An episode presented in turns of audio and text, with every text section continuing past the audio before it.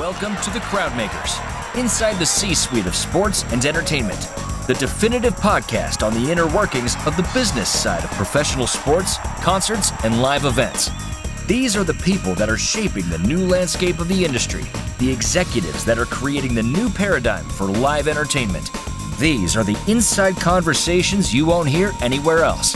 These are the Crowdmakers. Support for the Crowdmakers comes from ISBI 360, the digital training network that uses micro learning and spaced repetition to form new habits of success in sales, service, leadership, and more. Created by sports and entertainment industry experts for the industry. Learn more at isbi360.com. And now, here's your host for the Crowdmakers, Bill Guertin. Welcome once again to the Crowd Makers. It's Bill Guertin, and with me as a very special guest, I'm pleased to introduce the CEO and Secretary General of the U.S. Soccer Federation. He is Will Wilson. Will, welcome to the Crowd Makers. Thanks, Bill. Nice to be here.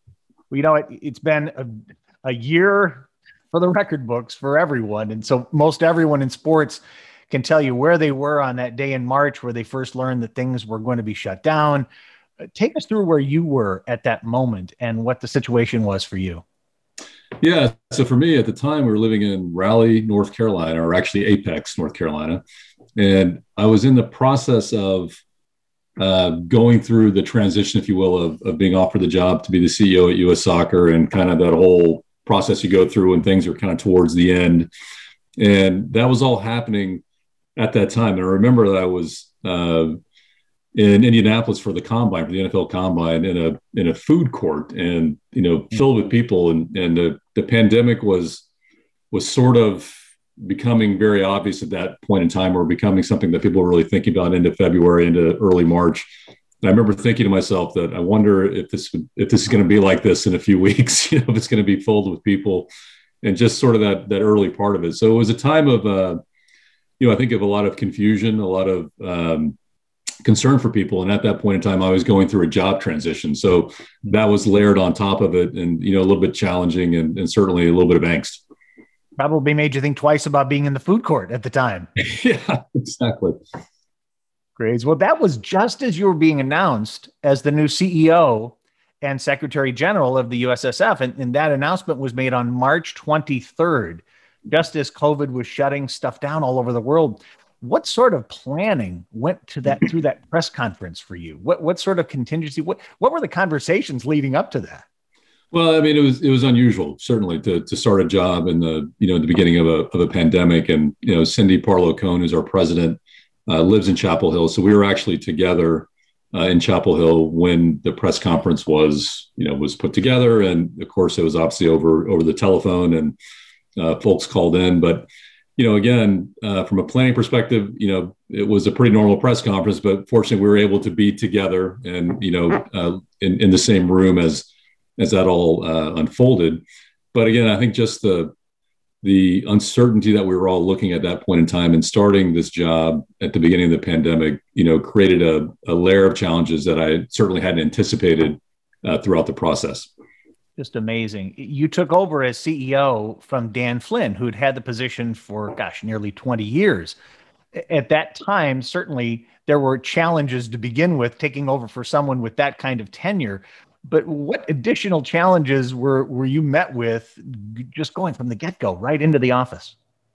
Well, you know, so first of all, the office was not the office. So, you know, the first, uh, uh, and, and still we're not all the way back in as, as most people are around the country. So for me, you know, I took over the job in a virtual environment, and that obviously was was very challenging. And getting to know people, getting up to speed, um, trying to create those relationships, uh, which are so aided by the ability to have just even short conversations with people, you know, in person. So, trying to work through that, you know, be very intentional about uh, getting to know folks and getting up to speed at the same time in in that type of environment was was challenging. You know, for me, uh, I've got a, a nothing but respect for Dan and the job that he's done, and he's been uh, a real assist for me along the way. I mean, I I, I lead on on him for for guidance and and uh, insight on things as we go. I'll call him every couple of weeks and just kind of pick his brains for two or three hours. And he's he's very patient with me.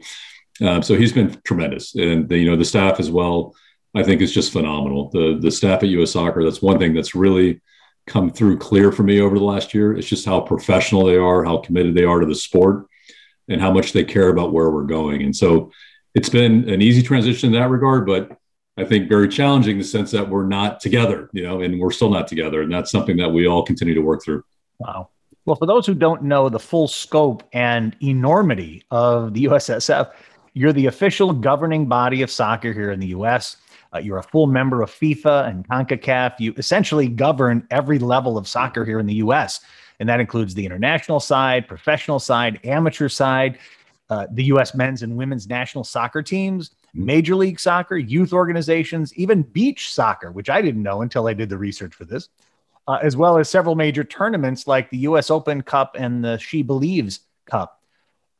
Personally, uh, Will, how do you keep track of all that? Are, are there spe- specific things that you've done from a time management perspective to balance all those responsibilities? Well, you know, the other thing I would say is we're also a full member of the USOPC. Uh, you neglected to mention the NWSL, the women's league. That indeed I did. Thank you. Our purview, and you know the Paralympic and Olympic teams as well. So there's there's a lot under the U.S. Soccer, uh, you know, banner, if you will. Obviously, the pro leagues, including USL, which I'm not sure if you mentioned them either. They're they're a tremendous organization. Have run you know several leagues and academy structure, and uh, you know they're very uh, influential in the space as well. So they're all running their own businesses, and our you know we sanction them. That's our that's our role with the pro leagues. Um, you know, there's a lot. You know, and again, I really lean on you know our board, on the folks on our staff who uh, deal directly with these individual folks and entities uh, for their direction and guidance. And as we kind of work this all through, but there is a lot to contend with. There's a lot on our on all of our plates, and being organized is something that uh, you know that I that I really try to be and, and to try to be as organized as possible. And I'm, I'm a big list guy. You know, I like to cross things off my list. So, you know, I, I kind of set, get up every every Monday and, and put together my list for the week and all the things that that need to be addressed. And you know, I just try to check things off and move on and and make sure that we're having a conversations along the way. You know, my dad used to tell me there's no problems, only missed conversations. So I try to stick to that advice and as much as possible, uh, you know, keep the conversations rolling. You were EVP and co-head of football for Wasserman, the global sports agency. Describe your role there a little bit for those who are listening and how that work may have helped you to prepare for this role.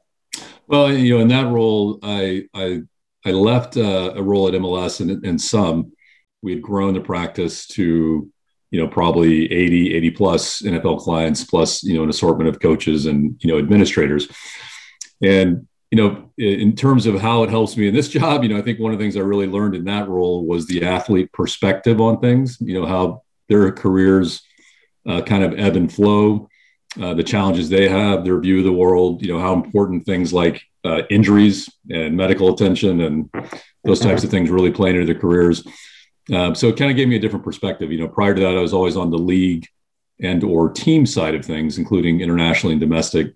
So just sort of, uh, I guess, rounded out my skill set in terms of perspective. Yes, I'm sure it did. Well, you know, revenue generation always a topic of discussion, no matter who you are and where you are in, in business. But the pandemic has really taken a deep hit to sports in general how much of a hit has soccer taken as a whole financially, and how long do you think it'll take for soccer to rebound to what we might know as pre-pandemic levels? Yeah, I mean, certainly everyone has has felt the pain. I mean, we've we've seen many of the of the sports leagues uh, around the world and in this country, and certainly at MLS level, talk about the losses that their owners have has sustained over this period in time. So it's been you know significant. Um, I think we all feel that this year, we're cautiously optimistic. We're starting to claw out of it, but it's still not out of the woods by any stretch of the imagination. Um, and I think it's going to take a little bit of time for folks to to really feel comfortable being back in stadiums in full capacities and kind of back to, you know, quote unquote normal. So, you know, we're we're taking baby steps, you know, back in that direction. I think we see that across the country. Um, but yes, there's no question that last year was was uh, was financially very tough for everyone. Indeed. Well, you were at MLS at Soccer United Marketing at the beginning of the boom years. We might call it the boom years. Uh, as they began, and, and really things started to grow when you were there as EVP of International Business and Special Events. MLS has really been the envy of many other leagues in the world in terms of growth and development over that time. What are you most excited about the for the future of MLS here in the states? Well, I just I just think they've done, you know, Don and and the folks over at MLS have just done such a tremendous job. The owners across the league, the growth of the league. You know, I recall when you know Columbus was the first soccer specific stadium. Lamar Hunt built that you know many years ago. And if you look around the landscape now, it's just phenomenal. Uh, the amount of infrastructure that's been built and, and funded and put into place around soccer in this country. The MLS has, has led the way on that. Uh, in the last 25 years, it's it's such an incredible growth story and one I think that everyone in the country should be proud about. So I, am really really bullish, obviously on their growth, but on soccer in general. I'm bullish on the USL's growth, on the NWSL's growth, on the youth and adult games growth, on the whole uh, ecosystem. I just think soccer has such a huge potential uh, going forward, and it's it's just exciting to be part of it. Indeed. Well, you're bilingual in English and Spanish. In fact, you got your MBA in Monterrey, Mexico. Uh, you ran NFL Mexico for a time, for several years, even coordinated two NFL games at Estadio Azteca right there in Mexico City. Was being bilingual a career goal of yours from the beginning? Is it and is it something that you recommend to those who uh, you get counsel to? Uh, it's that's an interesting question. My my father actually grew up in Guatemala and was and so was bilingual from a from a very young age. And I remember him telling me that many of his early job opportunities. He was in the offshore oil construction business. So I have a sister born in Brazil. I have a brother born in Venezuela. And so many of those opportunities for him were were driven by the fact that he spoke Spanish and Portuguese. And so they, they had no one else to send down there. He had to go down there and figure it out.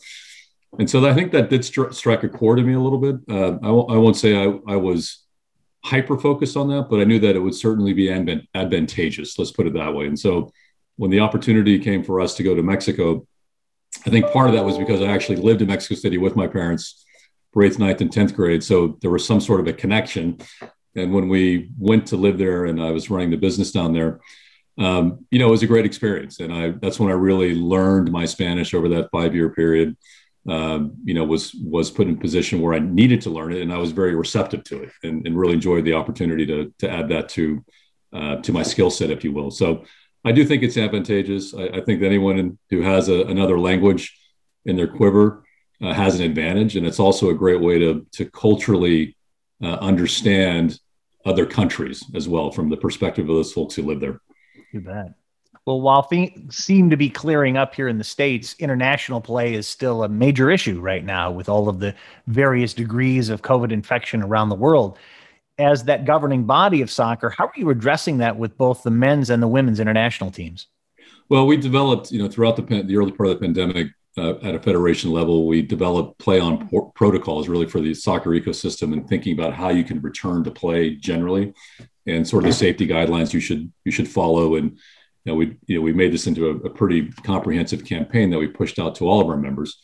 Um, and then, in relative to our national teams, obviously those environments have to be uh, incredibly safe. You have people traveling in from different club teams for a moment in time to be in a camp and then participate in an international event and then go back to their market. So the protocols that we put in place, our medical team put in place, are phenomenal.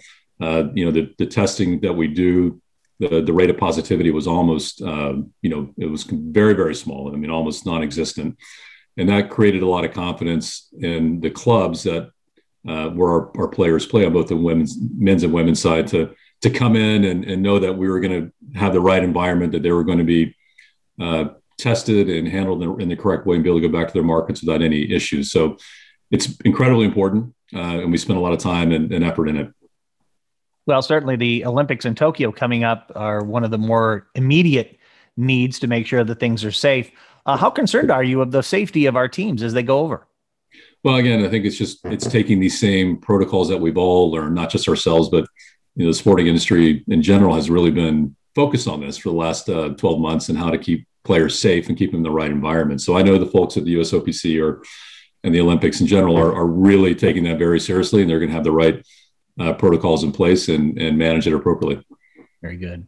Well, we have high hopes for our men's and women's national teams. Uh, the national team's reputation is still a little scarred from not making the final round of qualifying back in the 2018 World Cup. It was the first time the U.S. did not qualify since 1986. How much responsibility do you feel personally about getting the men's team back to competing for a World Cup? Well, look, we we obviously uh, want to make sure our men qualify for the World Cup and have the opportunity to to show themselves at their best to do so. And, and I think more importantly, the players want that. Bill, I mean, they want to go out and and and perform and get back into the World Cup and and, and put themselves back in, in that sort of contention. So, I think all of us in the soccer space uh, are are excited about uh, you know the men's team, the, the, the depth that we have, the young players uh, that are, that have come through and, and you know are really showing their their skills not only domestically but also over in Europe. Uh, so you know I think there's a little bit of uh, you know uh, optimism around you know where we're going on that front, and, and certainly I know that they as a as a player group want want to perform. Sure. Well, on the flip side, the women's national teams had incredible success. They've got three Olympic gold medals. They're coming off their fourth Women's World Cup win in 2019, an enormously popular cadre of players. And yet the players came out with a lawsuit in March of 2019 claiming pay inequities and inferior support and working conditions. I mean, the lawsuit was settled in December, and, we, and you have made significant moves to equal the playing field. What is the status of your relationship with the women's team today? Well, first of all, they are the best in the world and have been for quite some time. And, and we want to continue that trend as we go forward. I mean, phenomenal players, uh, obviously incredibly dedicated to the sport and to their, you know, to their abilities and, you know, have nothing but tremendous respect for all they do, just like on the men's side. Um, you know, what we, what we did in December is that we, uh, we had some Title seven claims that were open that we settled with the women uh, that were left open in the summary judgment. And we were able to, uh, to come to a resolution on those, and those were just recently certified by the, you know, by by the California court. So I think that that's been really good because the effort that we went through to work together to settle those claims and get those to a spot that we all felt good about is a is a great sort of step for us as we go forward and a good relationship builder for as we go forward and as, as we tackle future challenges. We'll be back for the second half right after this. Hi, this is Bill Guertin. I've been training the ticket sales departments of sports and entertainment for almost 20 years, and I love what I do. But everywhere I went, the story was always the same. We loved what you did. You got us fired up. But after a while, we kind of lost the spark and we went back to the same old, same old. Well, not anymore. ISBI 360 is the first and only digital training network created exclusively for the specific long term career needs of sports and entertainment professionals. Our seven different unique certification programs include the fundamentals of success in the industry, like ticket sales, sponsorships, social media, customer service, and leadership, all trained by industry experts like Brett Zalaski, Debbie Nolan, Misha Scher, and Seth Rabinowitz. ISBI 360 uses a unique four stage learning process, including cutting edge micro learning videos, live recorded role plays, live coaching from industry experts, and an ongoing reinforcement program to make sure the learning sticks and forms the habits that your people need to grow and excel faster. Check out the two-minute demo at isbi360.com slash demo. That's isbi360.com slash demo. Building a better team starts with better training. Check out what's different about ISBI 360 today. Diversity, equity, and inclusion continue to be vital topics around the world. What are you most proud of with what USSF is doing right now in furthering those initiatives within soccer? Well, we, you know, I think like a lot of businesses, uh, you know, we were very, and I think also from the reality that I was new and and trying to get up to speed on what our organization was and how we operate. There was a lot of internal looking activities over the last year, and one of those obviously was around DEI, making that a one of our uh, you know, our, our core principles in the Federation. We articulated our principles and values over the course of this year, went through a process to do that. And one of our core principles is championing diversity, equity, inclusion. So we've made that a core tenet of the Federation. Um, and we've done a number of, of, things to, to address that. We have an internal DEI council that we put together. We've hired into the DEI space on the HR side. Uh, we went through a, a, an internal assessment, see where we stand on DEI, and, and to create a roadmap of how we can go forward uh, in a more productive way. Uh, we're going through a study right now that Cindy is leading uh, on minority participation in the sport and what the barriers are to minority participation in soccer so that we can identify those and figure out a way to to challenge them and and and create more paths for for participation. So we've put a lot on the table we have a lot of projects in the works right now and that's going to continue to be really really important for us as we go forward. We have some pretty hefty goals over the next 10 years and our mission is to make soccer the preeminent sport in the united states. And we really understand that if we're going to have any chance of reaching those goals in that mission, we're going to have to embrace DEI uh, in, a, in a very strong way along the way, and then be a leader, quite frankly, with our members and all of our organizations um, in doing that. You bet. Well, I'm sure a lot of people will be very happy to hear that. That's good stuff. well, many people are already anticipating the World Cup in 2026, which will be co hosted very uniquely by the US, Canada, and Mexico. Uh, with your ties to Mexico and the US, this should be kind of interesting. You've got to be pretty excited about this. Yet most people really aren't aware of how big a deal this really is. Can, can you give us a perspective on how big that is and what people should know about it? Well, I mean, look, the World Cup is just it, that is the biggest sporting event in the world, and it's going to be uh, in our geography. I mean, this will be the first time that it's been hosted in three countries. There's been times in the past where it's been hosted in two countries, so this is a first in that regard with Canada, the US, and Mexico as all as host nations. It's also the first time that the field will be increased to 48 teams. It's usually 32 teams. So we're going to have a bigger field across those three countries. So it's just going to really take over the country over that period of time. Uh, there's many of us who remember the 94 World Cup and the impact that had uh, in the United States. I think this is going to be just a huge event, uh, massive event for us, and, and something that's going to be a real tent tentpole moment, if you will, for soccer in this country. And, and, I think it'll have a huge impact on the growth of the game. On the back end of that, in 2028, we have the LA Olympics. And obviously, soccer will be, you know, a, a featured point or sport in, in, in, that event as well. So there's there's a lot of uh, really important moments that are going to be happening in our geography around the game. You bet. Have the sites been located for that, or are they still under negotiation and and uh, uh, site selection process? That process is still undergoing right now. I just wanted to know for anybody that's in a market that they think they'd be able to see a, a game or two that uh, may work out well. So, so many trending storylines now beyond the things we've already touched on. Certainly the COVID virus, the DEI, many other things. Are there any other trends or storylines in sports and entertainment that you're personally watching closely like right now? Well, I think there's there's a number of things that are, and I'm not going to profess to be an expert in them, so I'll start with that. But I think are interesting. You know, one is esports, the proliferation of esports. Uh, that's really growing, and and uh, the views around that and the participation in it is something that uh, I think we all have to to keep an eye on and, and make sure that we're able to to participate in.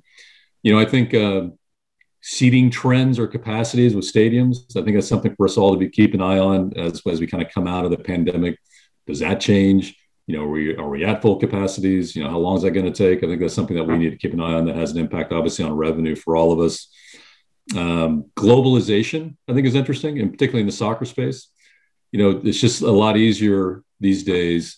And I'll, I'll put that together with fan engagement. You know, it's just there's a lot of new ways to engage fans, you know, leveraging social media, influencers, storytelling.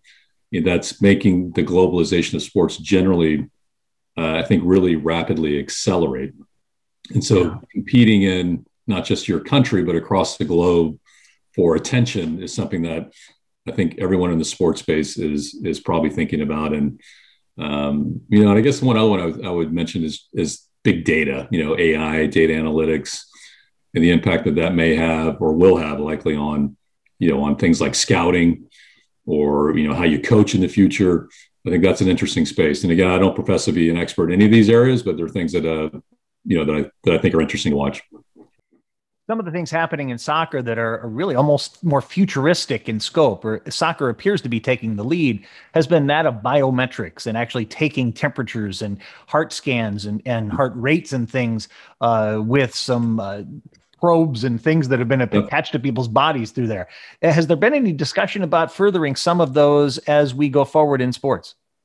Well, I think that kind of ties back to you know one of the topics of interest is you know the data analytics, AI, and how it all kind of ties back to you know to that's a big field, and there's a lot of areas that that could impact. I think it impacts certainly players, you know, wearable technology, that type of thing. I always felt that you know I was in the racing industry as well for a, a few years in my career, and uh, that would have been you know in the early 2000s. I always felt that racing has been on the cutting edge of that data. You know, the they they track what's happening in the cars uh, the use of the, the, the analytics. They they build it into the broadcasts. You know, so they were sort of at the forefront of it, and I, I do think it's going to have a, a, bigger and bigger uh, you know role in just all sports going forward. Sure. Given all that's gone on, what do you think this unique situation in time has given the industry perhaps an opportunity to do or maybe to be that may never come again? Is there a window that you see right now that exists to change or improve something right now? Well, I, I think, uh, you know, I think that I've, I've certainly felt this, and, and I think that I've seen this with other, uh, not just in sports industry, but just around all, all businesses, is that this has really created an opportunity for folks to get off the road and really plan and be sort of internally focused and, and think about their businesses and what to do when we kind of come out of this.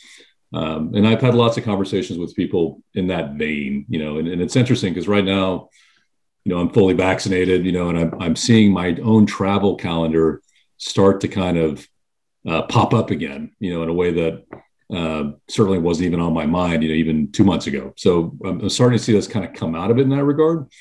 And I think the other interesting thing that's happening is that and we've seen it in soccer and that so many of the events that were canceled last year are being pushed into this next calendar or fiscal year for us. You know, we we hear about stadiums, for example, with concerts that were postponed are now being, you know, accelerated and, and jammed into stadiums. So I think this is going to be a kind of a uh, just a, a, massive opening up, if you will, of, of events, you know, over, over, the next 12 months. Um, and we're all going to be back into you know, hopefully into kind of a more normal uh, cadence, which is going to require, you know, being back on the road and, you know, your, the way that we work is going to be a little bit different than it has been over the last year. So I think that I think about that a little bit because I think this has given us a little bit of a time to all of us to press pause and think about things a little bit. You know, for me, it's been a little bit different because I was starting a, a, new job in the pandemic, so it's been more about getting up to speed. But you know, I, I think it's it's an interest. It's been an interesting moment in time in that regard. Very good. And a new city. You moved to Chicago. Yes, we did. We moved to the North Shore of Chicago, so uh, certainly the weather here is not as uh, as uh, sunny as uh, as North Carolina, but it's it's been great. We're we're happy to be here. That's great. Well, I, I, wrap up each of the sessions that I do with some rapid fire questions that are kind of fun and lighthearted. So the first thing that comes to your mind when I ask each of these, are you are you game? Let's do it. All right. Your favorite binge watch during the pandemic? Oh gosh. Uh, what did I watch? I watched a lot of stuff. Probably Endeavour. Oh, okay. Besides sports, the one thing you've missed most during COVID? Travel. Mm-hmm. The board game you thought you'd never play again that you played in 2020. Oh, Monopoly for sure. That's been a lot of people. I, am very surprised is the number that was there. Uh, favorite musical artist on your workout mix? Anything from the 90s, any kind of indie grunge from the 90s. Cool. Favorite sports team that you have not worked for? The Indianapolis Colts. Of course. Why would I, of course, why would I think that? Good choice. Uh, the restaurant you've ordered takeout from more than any other during the pandemic? Any Indian food restaurant. We've tried them all. Cool. The favorite comedian or comedian? Oh, probably Fluffy. Okay. Interesting choice. Uh, favorite thing about Chicago now that you're there as a resident? Spring is beautiful. It's a really nice time of year in the lake. Indeed. The biggest hurdle you have to overcome in the next six months? Uh, there are a lot. We'll put it at that. okay. And then finally, one bold prediction that you would have for sports and entertainment going forward. Uh, you know, again, I think uh, esports and AI and data, big data. I think those. I'm not. I'm not going to make any specific prediction, but I think those are going to start to play a bigger role in, in our daily lives. Very good. Well, you've been very gracious with your answers and your time today. Will Wilson, CEO and Secretary General of the U.S. Soccer Federation. Thank you so much for taking time here on the Crowdmakers. Very good. Appreciate it. If you enjoyed the program, please like us, share us with those you know, and hit subscribe on the podcast, and we'll let you know when another new episode is dropped. Your positive comments will help keep the Crowdmakers on the air. We'd be grateful for your five star review. Got someone you'd like to hear as a guest on the Crowdmakers? Let us know, and we'll do our best to reach out to them. Drop us a note at info at isbi360.com. That's info at isbi360.com. Support for the Crowdmakers comes from ISBI 360, the first and only digital training network for sports and entertainment professionals. Check out the two-minute demo at isbi360.com slash demo.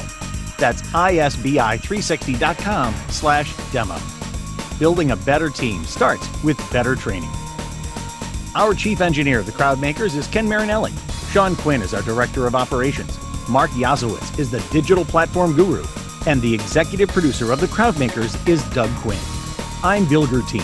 Until next time, thanks for listening, and so long for now. This is the Crowdmakers on the C Suite Radio Network. This podcast is a part of the C Suite Radio Network.